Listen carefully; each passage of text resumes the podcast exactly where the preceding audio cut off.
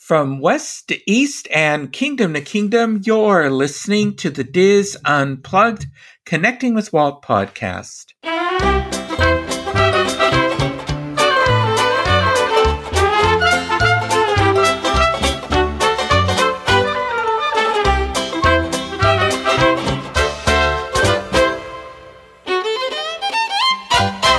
Connecting with Walt is brought to you by Dreams Unlimited Travel, experts at helping you plan the perfect Disney vacation.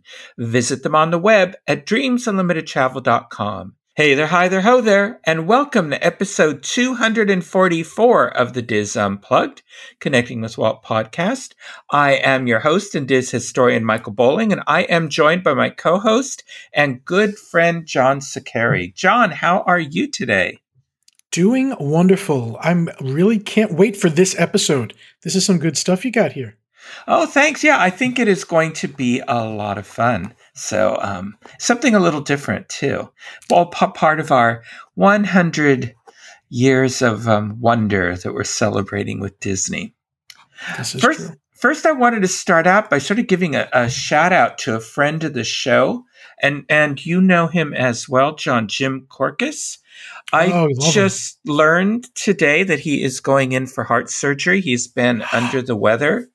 Apparently, it's open heart surgery, and um, th- I had been concerned because I had sent him an email a few weeks ago, hadn't heard from him, which was uncharacteristic. So, uh, but I've learned now the reason why, and also that his internet is not working. There's a technical issue going on at his house. So he's going to have surgery in a couple of days. So, you know, all of us here at Connecting with Walt, of course, are sending out our best and sending him pixie dust. We hope he has a, a quick and complete recovery.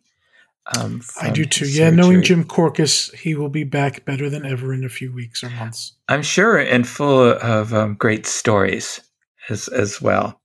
So, well, John, you may remember in the 1990s, the NBC television network used the advertising slogan "Must See TV" for its primetime television show lineup, especially for its Thursday night lineup. And for many of us, though, growing up in the 1950s and 60s, must See TV was spending an hour with Walt Disney on Sunday nights. And today we are going to revisit that golden age of television with Walt and take a look at some of Walt's most popular episodes as we tell his story over the next few episodes. So, John, did your family watch Walt Disney on Sundays? Yes, absolutely. As a matter of fact, that's how I, when I was like five years old and they said, hey, we're going to Disney World, that's how I knew what it was, was from, you know, little pieces of that show in between the mm-hmm. animals and trains and everything else that was on there.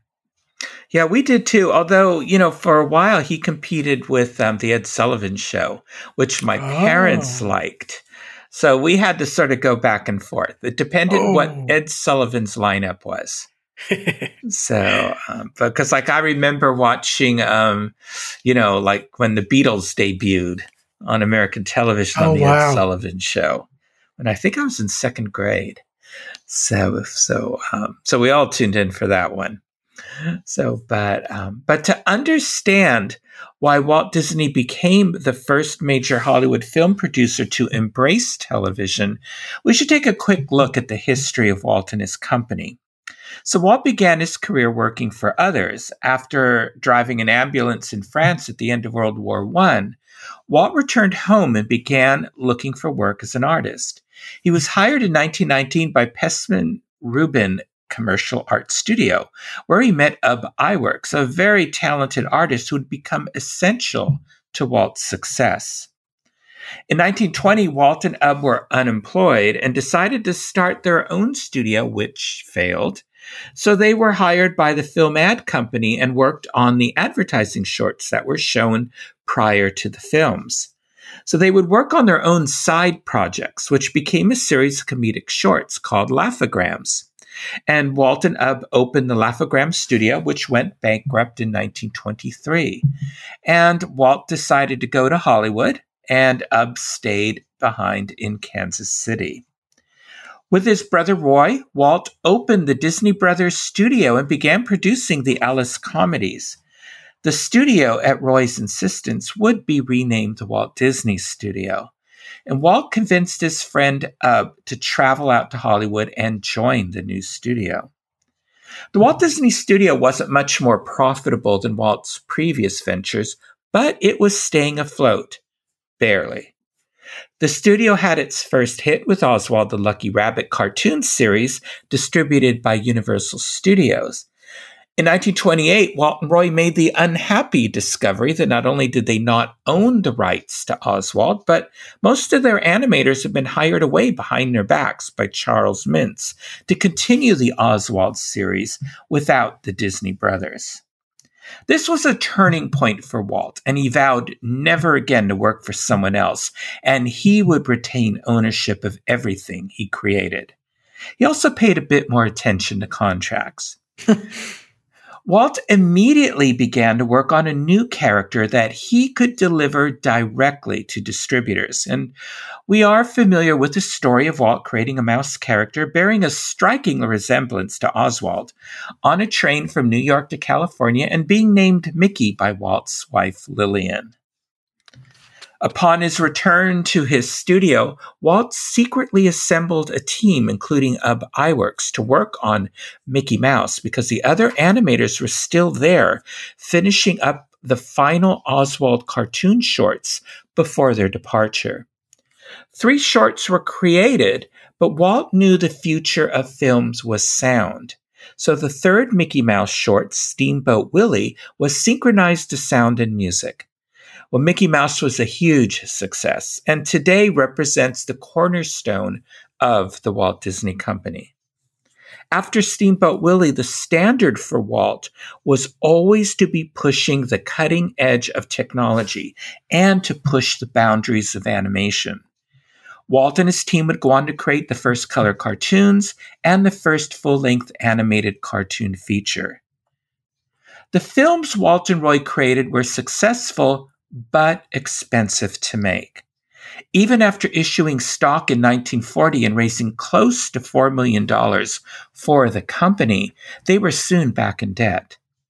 However, characteristic to Walt, instead of slowing down, Walt looked for more opportunities and new challenges. Walt and Roy set up their own distribution company, Buena Vista, and began producing expensive nature documentaries. And, you know, we see nature documentaries over t- all the time, but this was the first time anyone had produced nature documentaries. So Walt paved the way for National Geographic and, and other similar documentaries.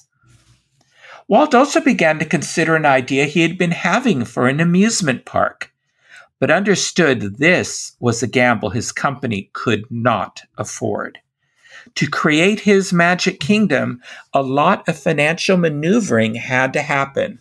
And it was Walt who got the ball rolling. He funded a private company using a loan from his personal life insurance, but he needed more capital. So he set up another private company that owned the merchandising rights to his name. World War II had brought a halt to the new television industry in the United States. After the war, broadcasters hoped television would experience a rapid success. But their first challenge was to convince the American public that television was something they absolutely had to have in their homes. RCA owned the NBC television network and contracted with the Walt Disney Studio to produce The World in Your Living Room, which would be a film praising the virtues and advantages of owning a television. Wow. But this film would not be produced. But it did give Walt and his team an in depth look at broadcasting and programming. Walt followed the progress of this technology and in 1948 publicly stated his belief that television would be the best medium to promote films. As more televisions were purchased, Walt started to look into the possibility of entering the television market. At this time, every studio in Hollywood was debating the pros and cons of television and if it would make good business sense to enter into any agreements with the television networks. As Walt considered this question, he contacted a research firm, C.J. LaRoche, and commissioned a study to determine if it would be financially advantageous to enter the television market. The firm delivered their findings to Walt in September 1950. Now, Roy had serious doubts about having the studio involved with television. But once again, Walt decided to take a gamble. And in November 1950, the studio announced their first televised program. Walt did take the advice of C.J. LaRoche, and instead of committing to a television series, which, if failed, could be disastrous for the studio and hurt its theatrical releases, decided to see how successful he would be with a one hour television special.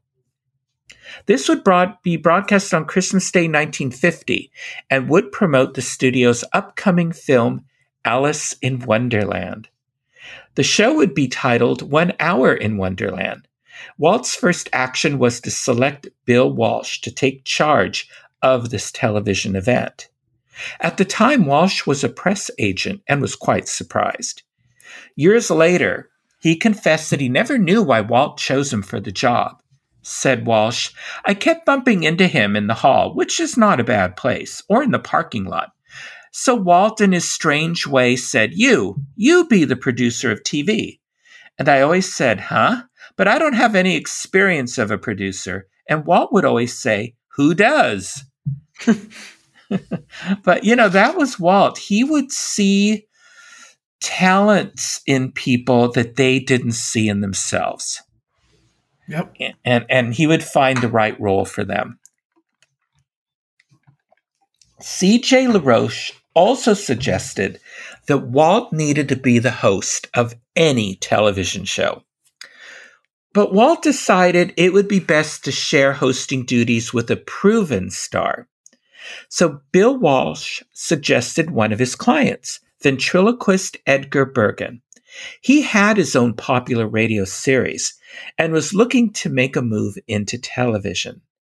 Bergen was immensely popular, and many columnists described the One Hour in Wonderland as a Bergen show with some help, in quotes, from Disney. One columnist spent more time describing the new heads Bergen had created for his ventriloquist dummies than on Walt. Despite this, a majority of articles correctly stated that Bergen was a guest on what was clearly a Walt Disney production. Were you familiar with Edgar Bergen and Charlie McCarthy? John? Not at all. They were still around when I was a boy because they were in films.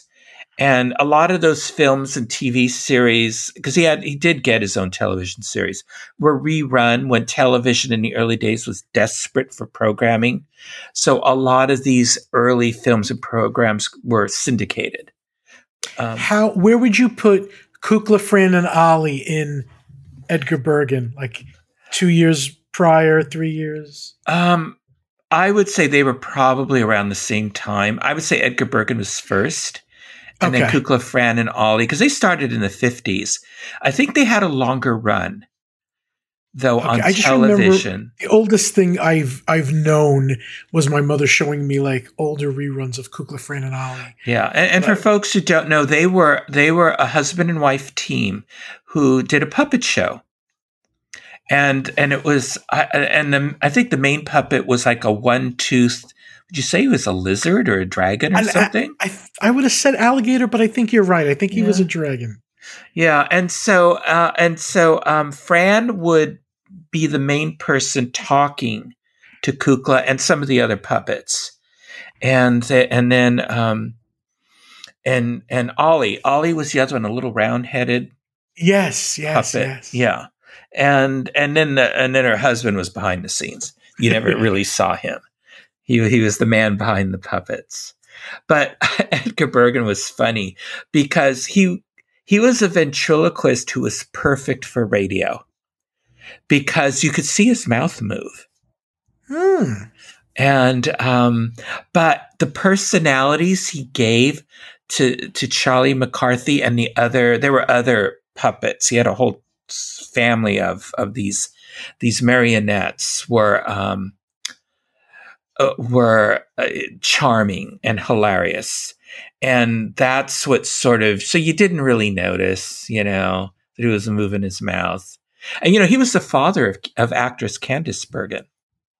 Uh, That makes sense. And as charming as Walt was, it sounds like Walt didn't know that he was being upstaged by this uh, Oh, these puppets Well, and stuff. Ed- but Edgar Bergen was was the star, A was a at this, star, and that's why he had him. Why they hired him? Yeah. Yeah. So and and this is when Walt's daughters appeared on this show as well. Oh wow. Yeah, one of the only times they were That's ever amazing. in front of the camera. So together with their father. Interesting. yeah. Now, shortly after the television special was announced, a serious issue came up. Originally, the special was to be broadcast on CBS, but the network soon learned they could not guarantee it would be covered by the required number of stations specified in the contract. And you might think, who, who, why would, how could this be? But the reason for this is because in the early years of television, it was not uncommon for television stations to belong to two networks. Remember, there weren't a lot of TVs in those days. So NBC had convinced several of these stations to air their programming on Christmas Day rather than. CBS's programming. So as a result, the show's sponsor, Coca-Cola, moved the television special to NBC, who guaranteed that 62 stations would broadcast Walt's Christmas Day special. So at 4 p.m. on December 25th, 1950, Walt and his studio entered the age of broadcasting.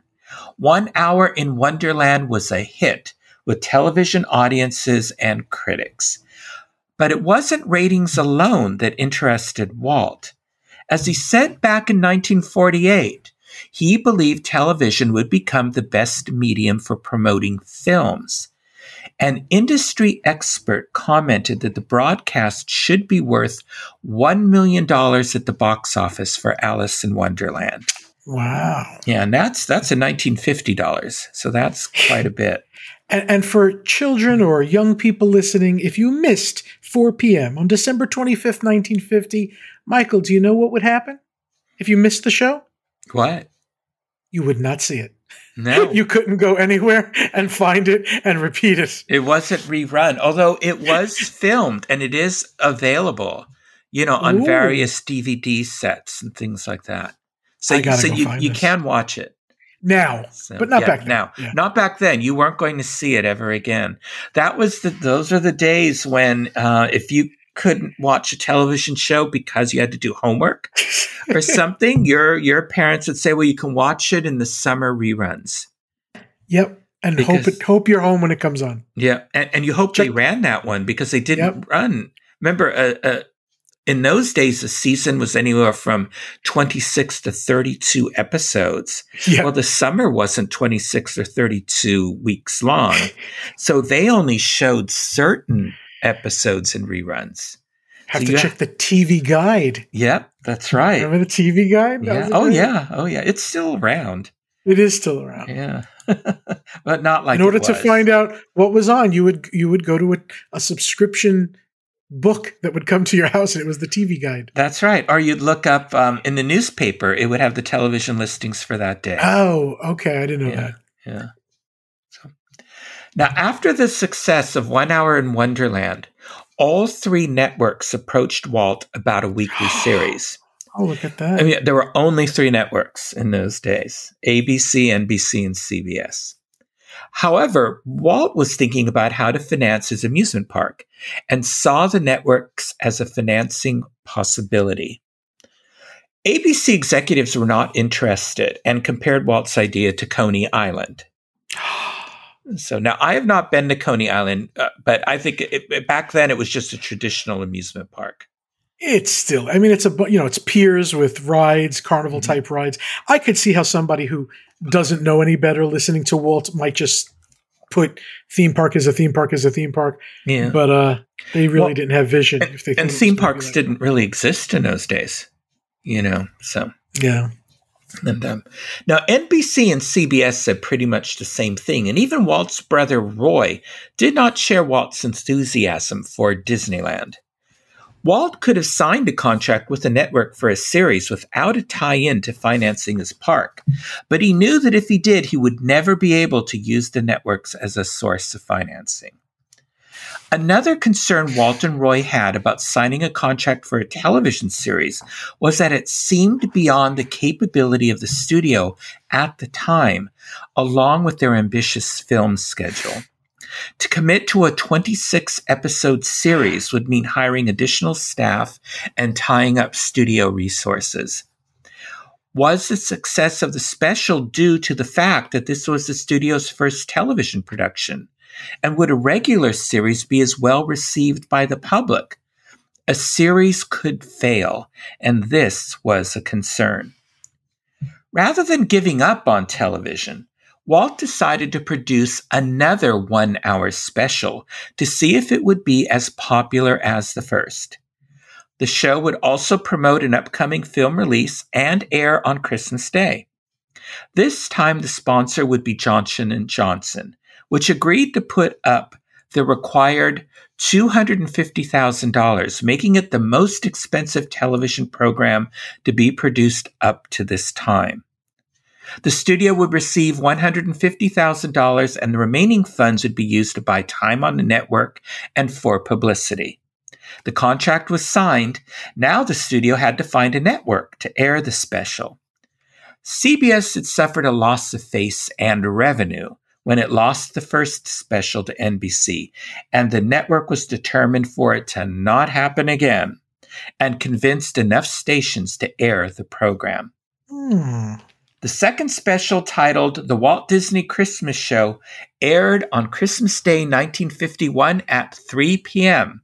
and promoted the upcoming film Peter Pan and the reissue of Snow White and the Seven Dwarfs to theaters. This time, Walt hosted the show himself, leaving no doubt this was his show from start to finish. And it was a hit. Despite the success of the two television specials, Walt and Roy were very much aware that they were little more than thinly disguised commercials for their films. They were concerned that not only would a regular series require new programming, it could also impact theatrical sales. The executives of other Hollywood studios shared this concern and were watching with interest what Walt and Roy's next step would be. To allay their fears, Walt made it clear the studio's first commitment was to theatrical releases. Walt committed the studio to spending $20 million over three years on many new projects, to include three all cartoon features, two all live action features, a minimum of six true life adventures featurettes, and 18 shorts uh, in the year. The studio did participate in television projects produced by other companies, such as a nine minute featurette on the making of Peter Pan for the CBS Omnibus series, which aired on December 28, 1952, and an episode of Ed Sullivan's Toast of the Town in 1953, dedicated to Walt Disney. From all outward appearances, Walt appeared to lose interest in television and he turned his attention to his Disneyland project. So the next television special he would produce would be for the opening of his park on July 17, 1955. But as the scope of Walt's plan for his park grew, so did the cost of building the park.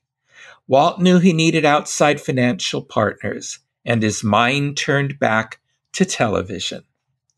Since the airing of the second Christmas special, Roy had been fielding offers from television networks for series, and there were some deals that came close to succeeding.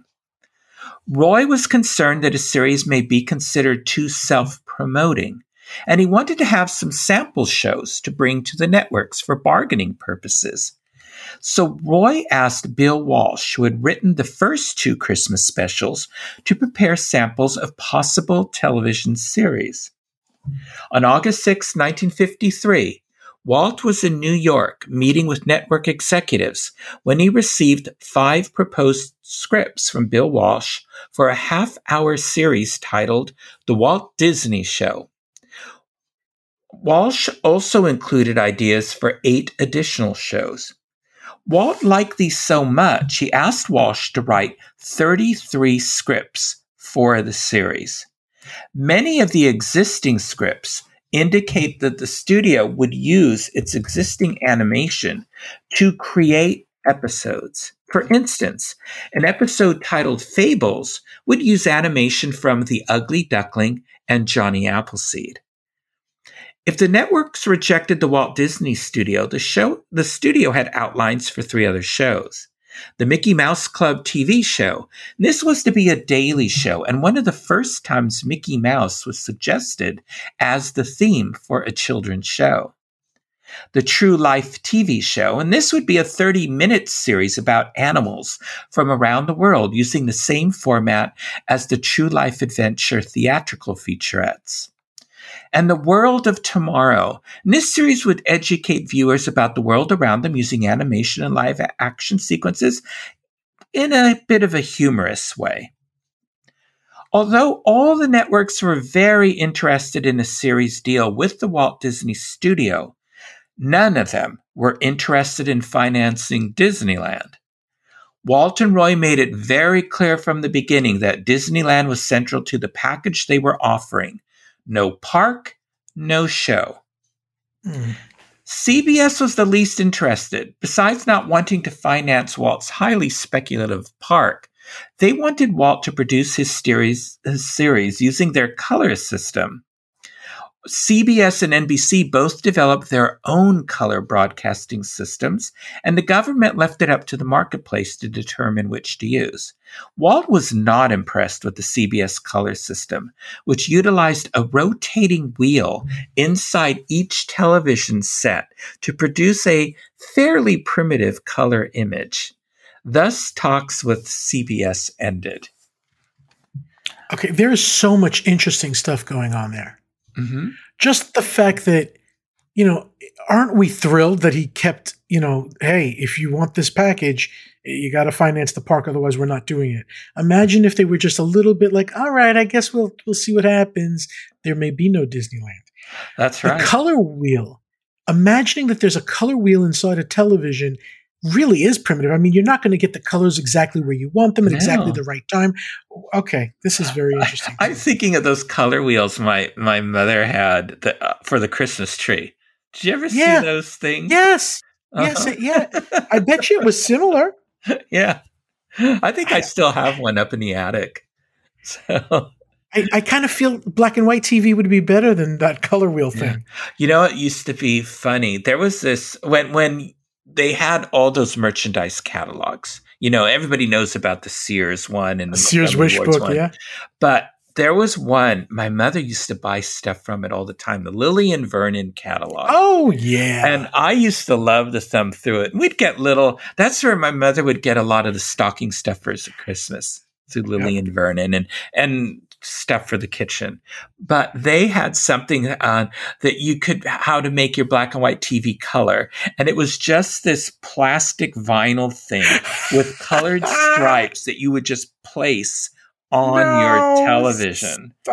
And they even had some where you could put it on your TV and then it would come with markers, erasable markers. So you could actually color the picture yourself. The television. That's pretty funny. Isn't that funny? So yeah. that's how primitive things were back in the day. Oh. So. Now, ABC expressed interest, but Walt turned his attention to the much larger NBC. RCA, who owned NBC, wanted to attract new viewers to NBC with the goal of selling more television sets. And NBC thought if they offered children's programming, it would result in additional sales of RCA televisions. The negotiations were so serious between the Walt Disney Studio and NBC that Walt and Roy actually considered a merger with RCA. Oh. Despite their disastrous experience with Universal Studios and Oswald the Lucky Rabbit, Walt was so committed to his idea of Disneyland that he considered risking his studio to gain the financial investment he needed to build the park. This wow. astonished me when I read this. Yeah, you would think he wouldn't go anywhere near them with a ten foot no. pole. No, but he but wanted Dis- he wanted Disneyland bad. He he wanted it. He was committed to building that park. So, after many months of negotiations, Walt and Roy decided they needed an answer from NBC. So, after receiving word that General Sarnoff, who was the head of RCA, was ready to sign a deal, Roy flew to New York. After Roy arrived, it turned out his travel was a waste of time as RCA asked for more time. Wow. Roy was reportedly so disgusted, he picked up the first phone he found and called Leonard Goldenson, the head of ABC, and asked him if he was still interested in a television deal. Goldenson's response was, Roy, where are you? I'll be right over. ABC was the smallest of the three networks and had up to this time only two moderate hits The Lone Ranger and The Adventures of Ozzie and Harriet and ABC hoped for a major success if they could sign a deal with the Walt Disney Studio. So I guess hearing him on the phone, this Goldenson gentleman just knew there was an opportunity to strike a, a better deal than he had in the past because they were not satisfied with what was going on with RCA. Mm-hmm. I guess so. Very interesting. Yeah. Very interesting. It took a great deal of negotiations before the first show would air. As Roy worked to settle the financial arrangements, Walt had to determine the format of the series. Goldenson wanted a series for adults and one for children. Walt presented a handwritten ref, um, outlines for an adult focused series titled Disneyland, which would have a combination of guest stars, clips of films from the studio's vault, and special TV programming. The notes were sufficient for Goldenson and the deal was made. The cost to ABC was significant. A seven year contract valued at $35 million, with licensing fees for each episode at $50,000. Additionally, the network would own a 34% mm. interest in the park. This deal also provided ABC with the right of first refusal for any other television programs the Walt Disney Studio may produce. This clause in the contract would be the focus of a legal battle between the Walt Disney Studio and ABC in just a few short years. Wow. Rumors of the deal between Disney and ABC began to leak in March 1954. The deal and the theme park were formally announced on April 2, 1954. ABC's president, Robert E. Kintner, announced Walt Disney is undoubtedly the greatest creative force in the entertainment field today. His entrance into TV marks a major and historical step forward for the industry. ABC is very proud of the privilege of working with the Disney organization, which will bring a new conception to television, unquote. Most in the film and television industry were taken by surprise and closely watched what Walt would produce. Now the studio had to finalize the format for the Disneyland television show. It had to be able to switch topics each week to promote the new park and upcoming films. It was determined that an anthology show would best suit this need. In the early days of television, anthology series had proved to be very popular. Walt's primary objective for the show's programming was that it should be a link to Disneyland the park. So he would have to have the series rotate topics based on each realm of the park. Many staff meetings were held to plan the format and episodes. And in addition to planning for the new television show, Walt's team also had their slate of films to produce and a theme park to plan and construct. In a meeting on March 19, 1954, Walt outlined his vision for how the show could entertain viewers and promote the studio and the Disneyland theme park. Quote, the format of the show is America. We can mingle fantasy, we can dream and be fantastic. There is no one over here telling us we cannot. I think this is part of America. We can show Frontierland and Main Street as part of that heritage. We may present something special for Thanksgiving, Christmas, or Easter. We could have a guest day for everyone who has worked for us. Perhaps they could bring their own children. One example Benny Goodman and his child. Unquote. Of course, Benny Goodman at that time was a very famous big band leader so ah. who, would, who would perform at Disneyland after it opened. Okay, I've heard his name many times uh, mm-hmm. from my mother. Yeah. Was he? Did he have something to do with the Tonight Show? Um, I don't believe so. It may have been, may have appeared on it. Okay, but there was a Benny Goodman orchestra somewhere. Oh yeah, there was a Benny okay. Goodman orchestra. Um, you know, okay. mainly um, swing music and big okay. band music from the 40s. Got was it. what he was most popular for. It's funny. My my parents had his albums and all. They would listen to them, and we thought it was sweet. They would sometimes dance and music. I had these thick, you know, those records that plan that ran it. Yes you know, that in super fast speed. And it's funny, I didn't care for that music at time, but now as I grew older, I really developed an appreciation for swing and big band. And now I love it. Just love that era of music. It I mean, the compositions were so complex. They were. And all that. I, I remember my mother doing the Lindy. Uh-huh. Uh-huh. Yeah. So when Card Walker, who was in the story department and u- unit manager short subjects, expressed concern about the number of episodes they had committed to ABC and the potential of falling behind, Walt said, Let's plug everything we can. For our benefit, have 18 or 20. I'm thinking of four organizations or possibly five. One could be working on 20,000 Leagues, another could be on Lady, and we could pick up two units for the Disneyland show. Now, the Disneyland show was the title of the series' first episode, and Walt intended to introduce Disneyland, the theme park, to the public and promote future episodes of the series. Concerns were raised about revealing too much about the park when the site for the park had yet to be settled with the city of Anaheim. Although Walt had made it clear to everyone at the studio that the purpose of the series was to promote his new theme park and upcoming films, this intention had not yet been shared with ABC. A meeting was scheduled to work out the many details, such as the amount of advertising to be sold for each episode and the show's time slot. Ward and Card Walker first met with their advertising consultants to work out how they could quickly grab the audience's interest at the beginning of each episode.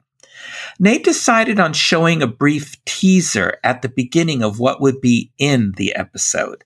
This became the standard for Disney programming to interest the audience in watching the programming before the opening credits and before they could switch channels. I want to say I've seen this still in use today. Uh huh. Sometimes before a documentary, they'll show you so much of it to let you know the beginning, the middle, and the end yeah. before they started. Well, and even think of some of the situation comedies and things that are still on NBC, ABC and all that. Yeah. They will show a little snippet and then roll into the um, theme song or whatever it might be with the opening credits. Yep. Yep. Yeah, they still do it. I'm thinking of the Conners. Yes. They, they do that. You know, because that's that. one of the few ABC programs I think I, I watch. So. Then came the meeting between Disney and the ABC executives. Walt described his concept for the series and outlined the overall format. Each week would have a theme tied to the themed lands being built in Disneyland, and there would be other episodes utilizing Disney cartoons and new programming featuring American heroes, behind the scenes previews of upcoming animated and live action films, and updates on the construction of Disneyland. Well, the ABC executives listened very carefully to Walt's proposal. Walt's concerns about their reactions were relieved when Robert E. Kintner said, it is a very exciting concept. I, I think this would be great. I accept it. Later in the meeting, Kintner told Walt, I hope you have a large mail department. This was Kintner's way of telling Walt to expect lots of fan mail in response to the series. Now it was time for Walt and his team to begin work on the first season. With all of the planning, the studio had not yet settled on one very important decision who would be the host of the Disneyland series. Several options had been considered, including rotating well known actors or hosts, or just use an off screen narrator for the soul, for the show. Walt made a decision on May 25, 1954, during a story meeting for the episode to promote Lady and the Tramp. Walt said, I don't consider myself an actor or anything, but in trying to get a hold of these things, I can introduce them, get them going. I'm myself, good or bad. I'm still myself, and that will be the gimmick. It's the safest bet to get underway. Then later we can develop ways and other people can take over. If we overuse me, I'll be the first to recognize it. I know my limitations. If it's right for me to be talking about it, if it's my business, I can talk about it. It's what we do here at the studio the group, the individuals, and the staff. It would be no problem to do that. We've been avoiding it, but I think I have to do it until we've established other personalities that mean something to the audience. Despite Walt saying he planned to hand off the hosting duties, he remained as host of the series till his passing in 1966. The closest he came to giving up his hosting duties was for the nature episodes when Winston Hibler introduced and narrated the segments. However, even then, Walt introduced the episode and closed it out with a look at next week's episode.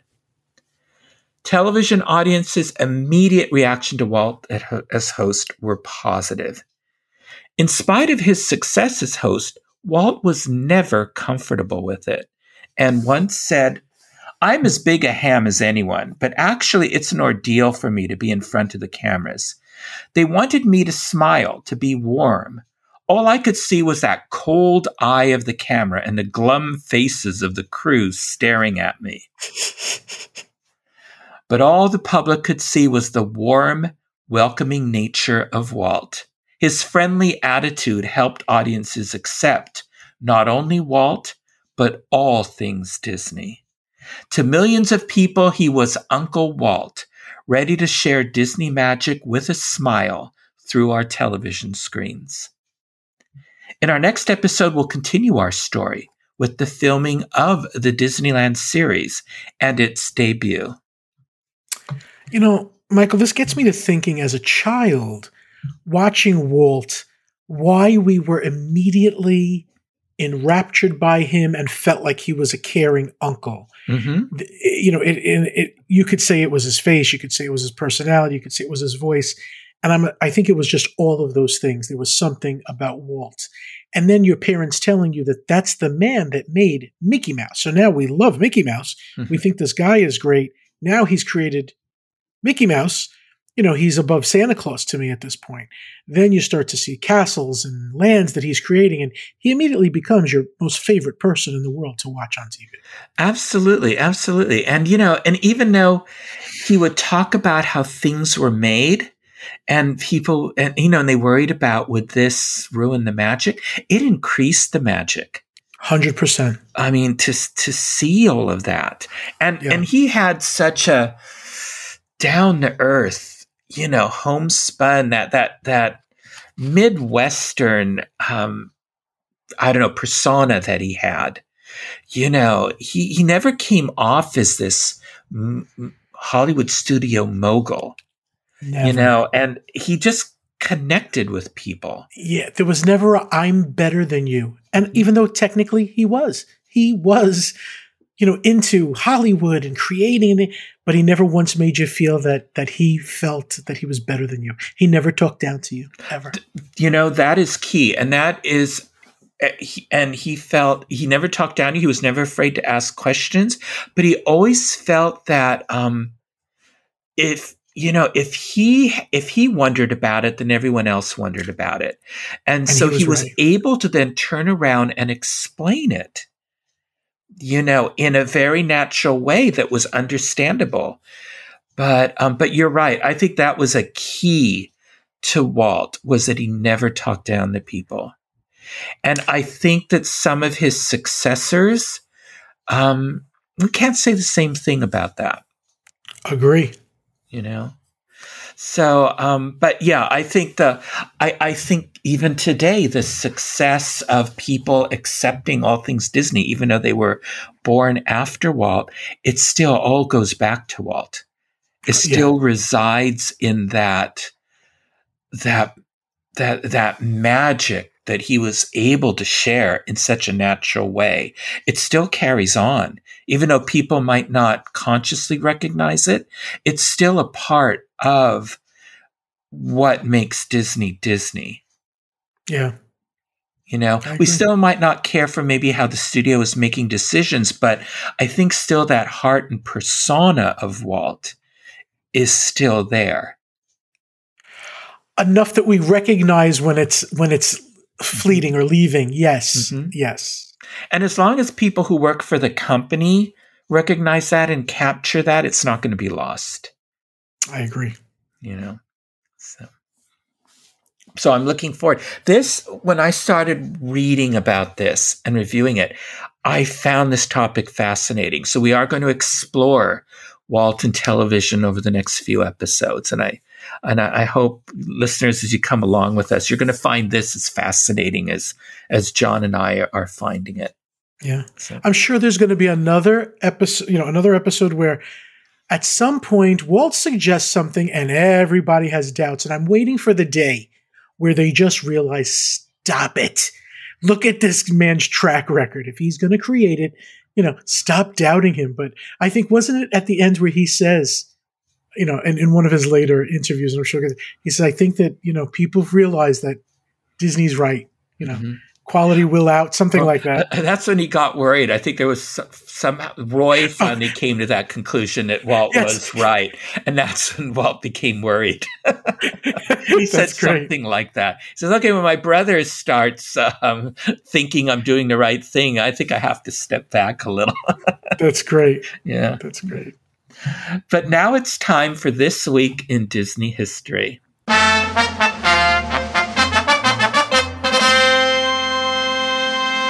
Well, I think it's it's my turn this week, and and I'm sort of going here with a theme.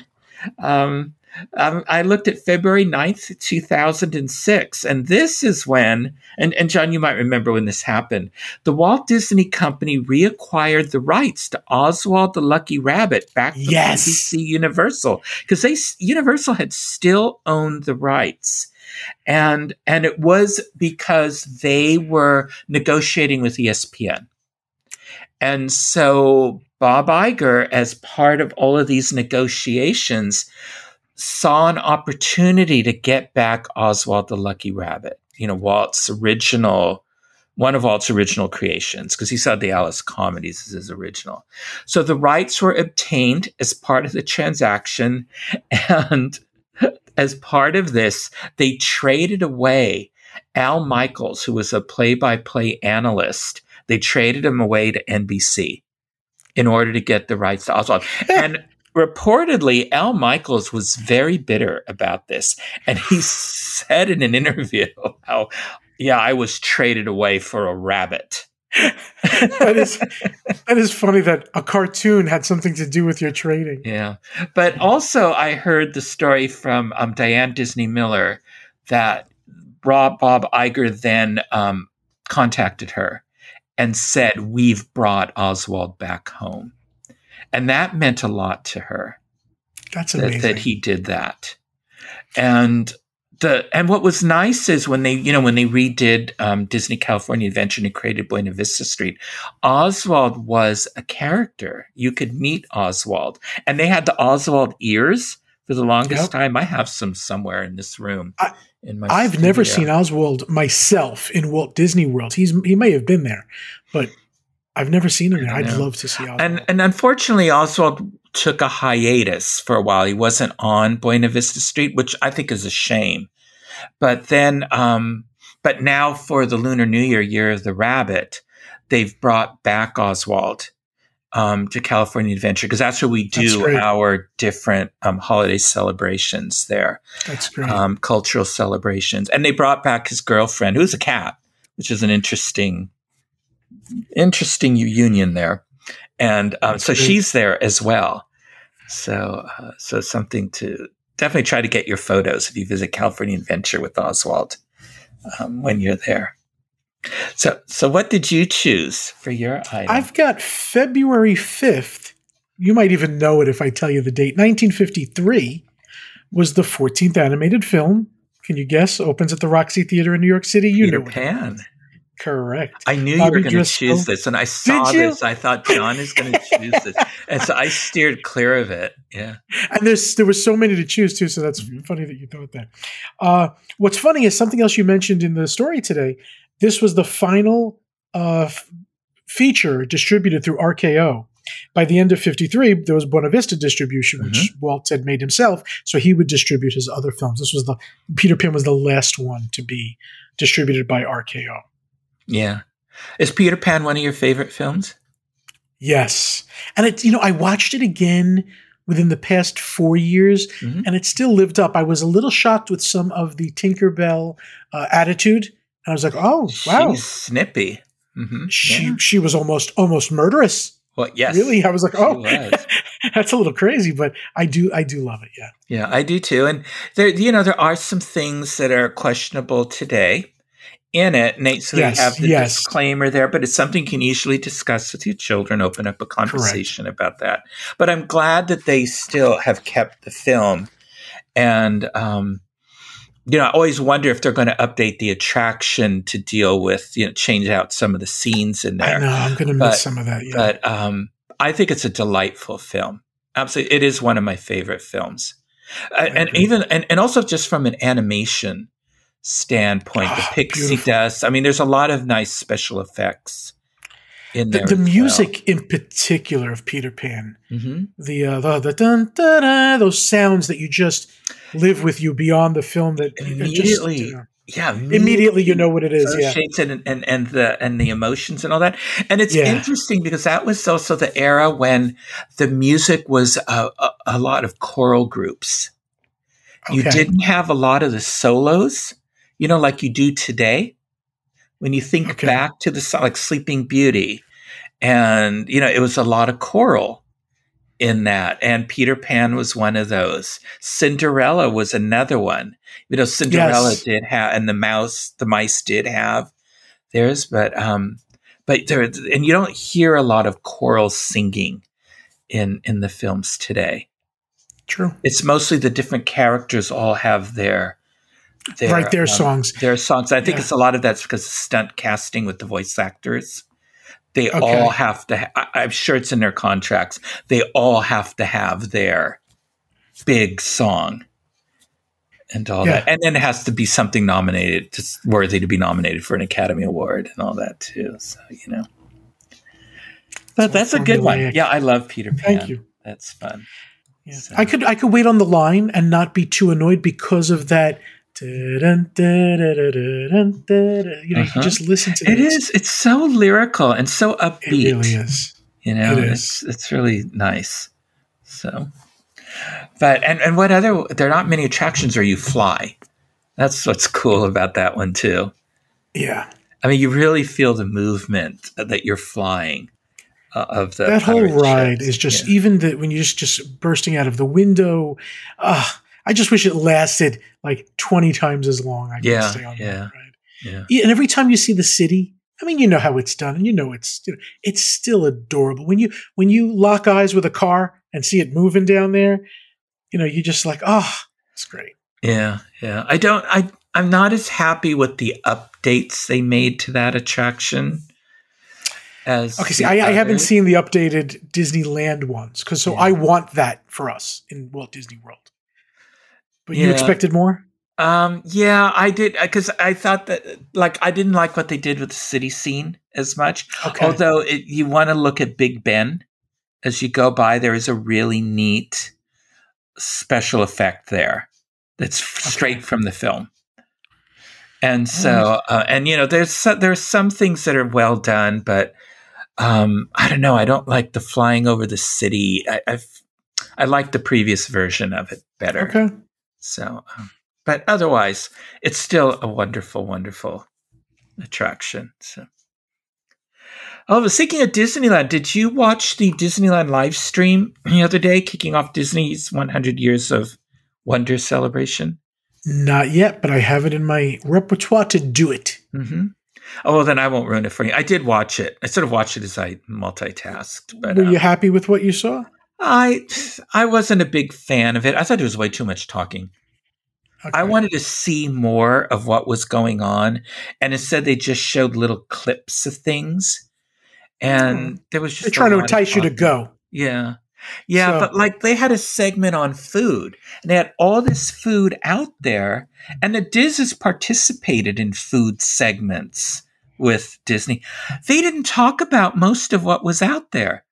And then they uh, cut away and then cut away and, and read what was comments in the chat. I can, if I wanted to read the com, if I wanted to hear the comments in the chat, I would read them. I don't care what they're saying. Don't waste my time reading them. I want to go back because some of that food looked really good, and I wanted to hear more about that. I'm surprised and they didn't have a chef showing the dishes, explaining what they, they did. Were. They did. They gave them like one minute at most. Wow. I was wow. really surprised.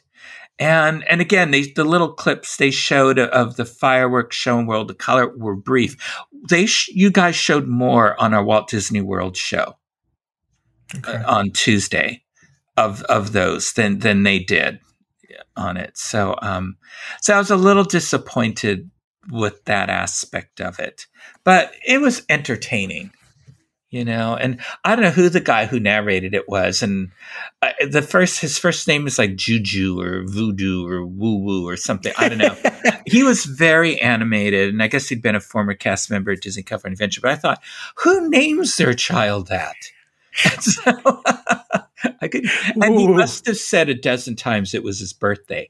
I don't know if he was hoping they were going to bring him a cake or what. But I thought, okay, we know it's your birthday. We got that it's your birthday. Yeah. So um, anyway, I think they finally so was the streaming.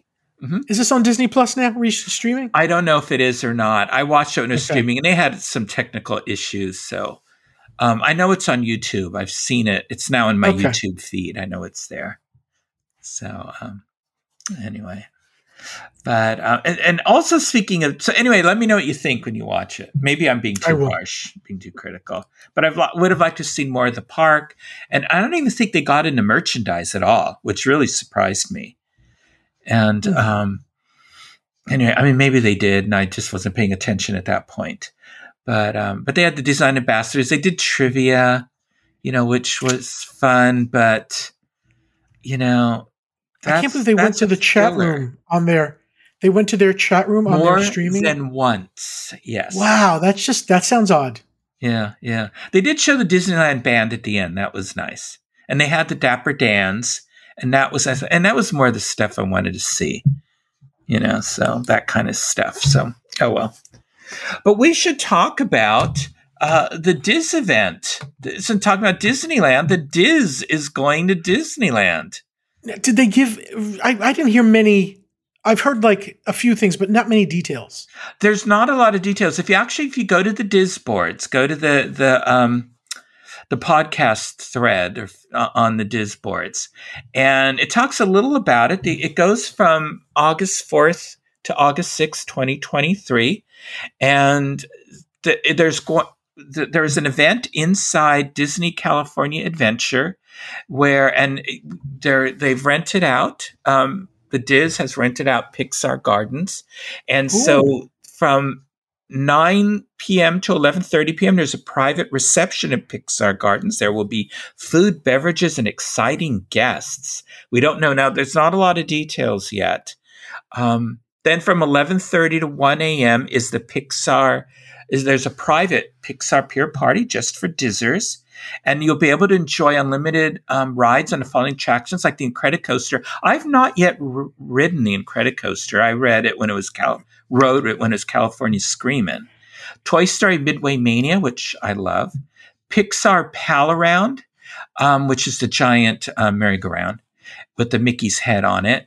Um, Inside Out Emo- Emotional Whirlwind. I rode I rode that when it was in Bugs Land. It was Flik's Okay. Fun Wheel, or I don't know what it was called. It's fun. Jesse's Critter Carousel, which is right next to Toy Story Midway Mania. And then I've never been on this Silly Symphony Swings. Maybe this, maybe I'll actually ride it. If listeners can entice me to go on this, I get motion sick. So I've been afraid to go on this, but maybe I'll do it.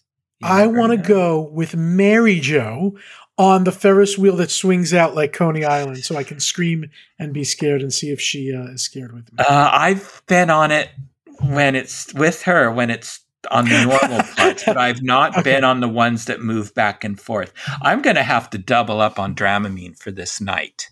Okay, I'm I'm- hoping she she's scared of it so that we can both have fun and just Mm. do it. I'm uh, yeah, I'm scared of it too. Okay, then let's all three of us. Do Yeah, it. okay, yeah. Well, and then the, the games of the boardwalk will be open. They'll be free, but you won't get any prizes. You'll just get the you'll get the uh, you know you'll you just know you're going to be a winner. the the satisfaction. satisfaction, you know. So that and this goes pretty long. I mean, it goes to one a.m. And what So- date is this? This is this is on August fourth. Okay. So, and then August 5th, there's a live podcast from Disney's California, Disney's Grand Californian Resort and um, Spa. So, um, you have to, in order to attend the podcast, you have to, you have to pay for the entire weekend. It's not like you can Right, just right, show right. up at the podcast. It's all part And I'm of sure you can book it with Dreams Unlimited Travel and have some. Absolutely. positives. I already have, I, I'm, I'm, because I'm a, you know, Disney Vacation Club member, I already have my villa. booked there, my, my studio booked. So, and then, and then there'll be other things, you know, meet and greets with, you know, podcast team members and all that. And so and that lasts until the 6th. So I'm going to be at Very Disneyland nice. from the 4th until the 7th. So, um, so there'll be details so watch the thread, and I'm sure as we learn more, we'll announce it on this show, and um, and also on our Walt Disney World show on Tuesdays. And uh, but I'm looking forward to this. It's been a while since we've had an event out in California. Yeah. So, and it says, oh, it says um, if you book a two night Disneyland resort reservation with Dreams Unlimited Travel, you'll get priority access to purchase tickets to the event before the general public. They're still working on getting, um, you know, on room availability. So, um, and then tickets will go on sale to the general public a few months after we start, after they start selling the rooms Very and nice. all that. And uh, and if you're on, there's also a backstage magic, Disneyland backstage magic, um, Adventures by Disney, um, from July 30th to August 4th. If you are booked on that trip through Dreams Unlimited Travel, you get complimentary tickets to the um, event and the podcast. What a great tour that was. Talk about connecting Mhm. with Walt. I felt like I connected with him a few times on that tour. my my dream is is someday for for the Connecting with Walt team to be a host on one of those. because Uh, I think we could add so much more, not step on the toes of the Adventures by Disney guides, but we could like afterwards meet in a lounge or somewhere and sure, could sure. add to plus, we could talk We a little more. it. We could talk a little Yeah. more about um, we could build on what they've shared about Walt and the parks and the studio and all that. So Yeah. I think it would be fun. And maybe I could even, like I did at Walt Disney World, I did a tour of um, the Magic Kingdom uh, on Main Street and all that. And I could do something similar. I would love that. That would be fun. I could see them saying now, there's a bunch of people there. They were talking over by the carousel. Now they're crying. Oh, that's the connecting with Walt people. yeah, as long as we don't get in trouble with uh, security. No, no.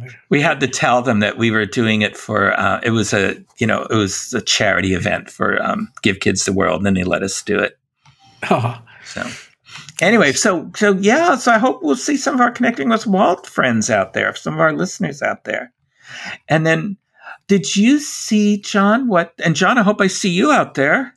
Oh, I think for sure I'll be there. Good, good, good, good. Did you see um, the list of 2022's top 15 streaming movies? I did only because you printed it out. Well, Wh- what surprised you the most about it?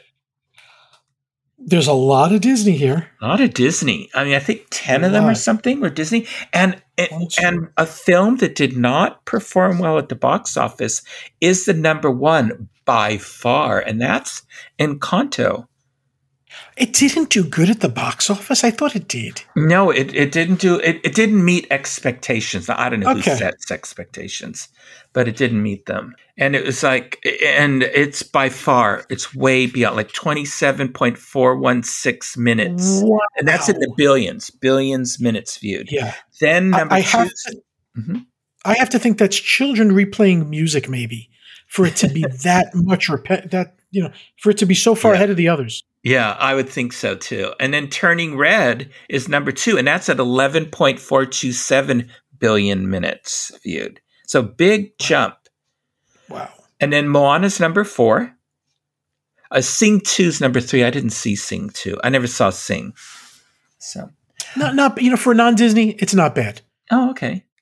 Then we jump down to number uh, six for uh, number six on the list of Disney product is Hocus Pocus 2, which I watched. I liked it. I didn't like it as much as Hocus Pocus. Me either. Yeah, it but was I did still- like it. It was enjoyable. My favorite was uh, the lady in the beginning. I forget is it Hannah Waddington or Wada Hannington, the lady who played the Good Witch in the beginning. Mhm. I liked her. And then, uh, and then number eight. You know, Frozen is still a powerhouse. Yep, there. And then Luca, I liked Luca. I loved it. Luca's number nine. I really enjoyed it. I wish it was more popular. It's one that I would like to see more of a presence in the parks. Agree. But I just thought it was a sweet, sweet story. And it was funny. yeah. And then 11, 12, and 13 and 14 were all um, Disney. 11 is Zootopia, which I just watched in the last year. I rewatched it again. Love it. And then, yeah, uh, and I enjoy it. I enjoy it too. I don't think Craig likes it. And then one I really love, number 12, Coco. Ah, my favorite Pixar, Coco, hands Yeah. down. I just watched it um, a couple months ago. It's now on my list. I'll watch it um, right after Halloween. That's, That's the film. I watch. And then, and then this surprised me. Eternals, I don't know that I saw that. number thirteen. I did thought it was okay, but I didn't think it was uh, Marvel's strongest. And then number fourteen, Frozen. You you you, can't keep uh, you can't keep Elsa down. Frozen two. yeah. So um, now I don't know how Disney makes. I, I don't know how you make money off streaming. Uh, and Disney's not right now, but I would think this would impact their, um, you know, selling DVDs and Blu-rays and all that. Yeah, I guess that was slowing down already, and the subscription, you know, per month is still better. But I agree. There's there's always a hurt for the, you know, for the Yeah. positive. And I still like having the, you know, the the hard copy. Although Oh, I, I've sort of dropped off of getting it. I just bought gave up. Encanto not long ago. I gave up on needing the physical copies and just submitted to the digital realm and said, "Okay, Yeah. My only concern is is that sometimes they they'll go away. I think it, I think legally if you buy it though. Oh, Yeah. you're right. With Disney Plus, you're technically not buying. Yeah. Yeah, yeah, so you have to watch out. If you really want it, you have to buy it Yeah. in some format. And I right. I feel safer having the physical copy. yeah. So but At least there's not Chapek there to say, "Okay, everything's going in the vault today." The vault. yeah, but congratulations to Disney having so Yeah. many doing so well on Disney Plus. Let's hope they can just turn around the fortunes Disney Plus without Yeah. raising the price yet again. anyway, but well, I referred to several books, articles, and websites during my research for this episode. A couple of books. I read um, The Wonderful World of Disney Television, A Complete History by Bill Cotter, and Sunday Nights with Walt, Everything I Know I Learned from the Wonderful World of Disney by Richard Rothrock. Some websites had there's some websites that had some good articles. Eyes of a Generation, Television's Living History, the whole story of Disney on television. Then the Walt Disney Family Museum had an article, the, Ge- the Genesis of Disney Television. Postcard Inspirations, Walt Disney and Television. Nostalgia Central, The Wonderful World of Disney, and the Disney Wiki, um, the one, their article on the Wonderful World of Disney, and TV Tropes, Walt Disney Presents, and Investopedia, Walt Disney, How Entertainment Became an Empire. So, John, until next time, how can our listeners connect with you?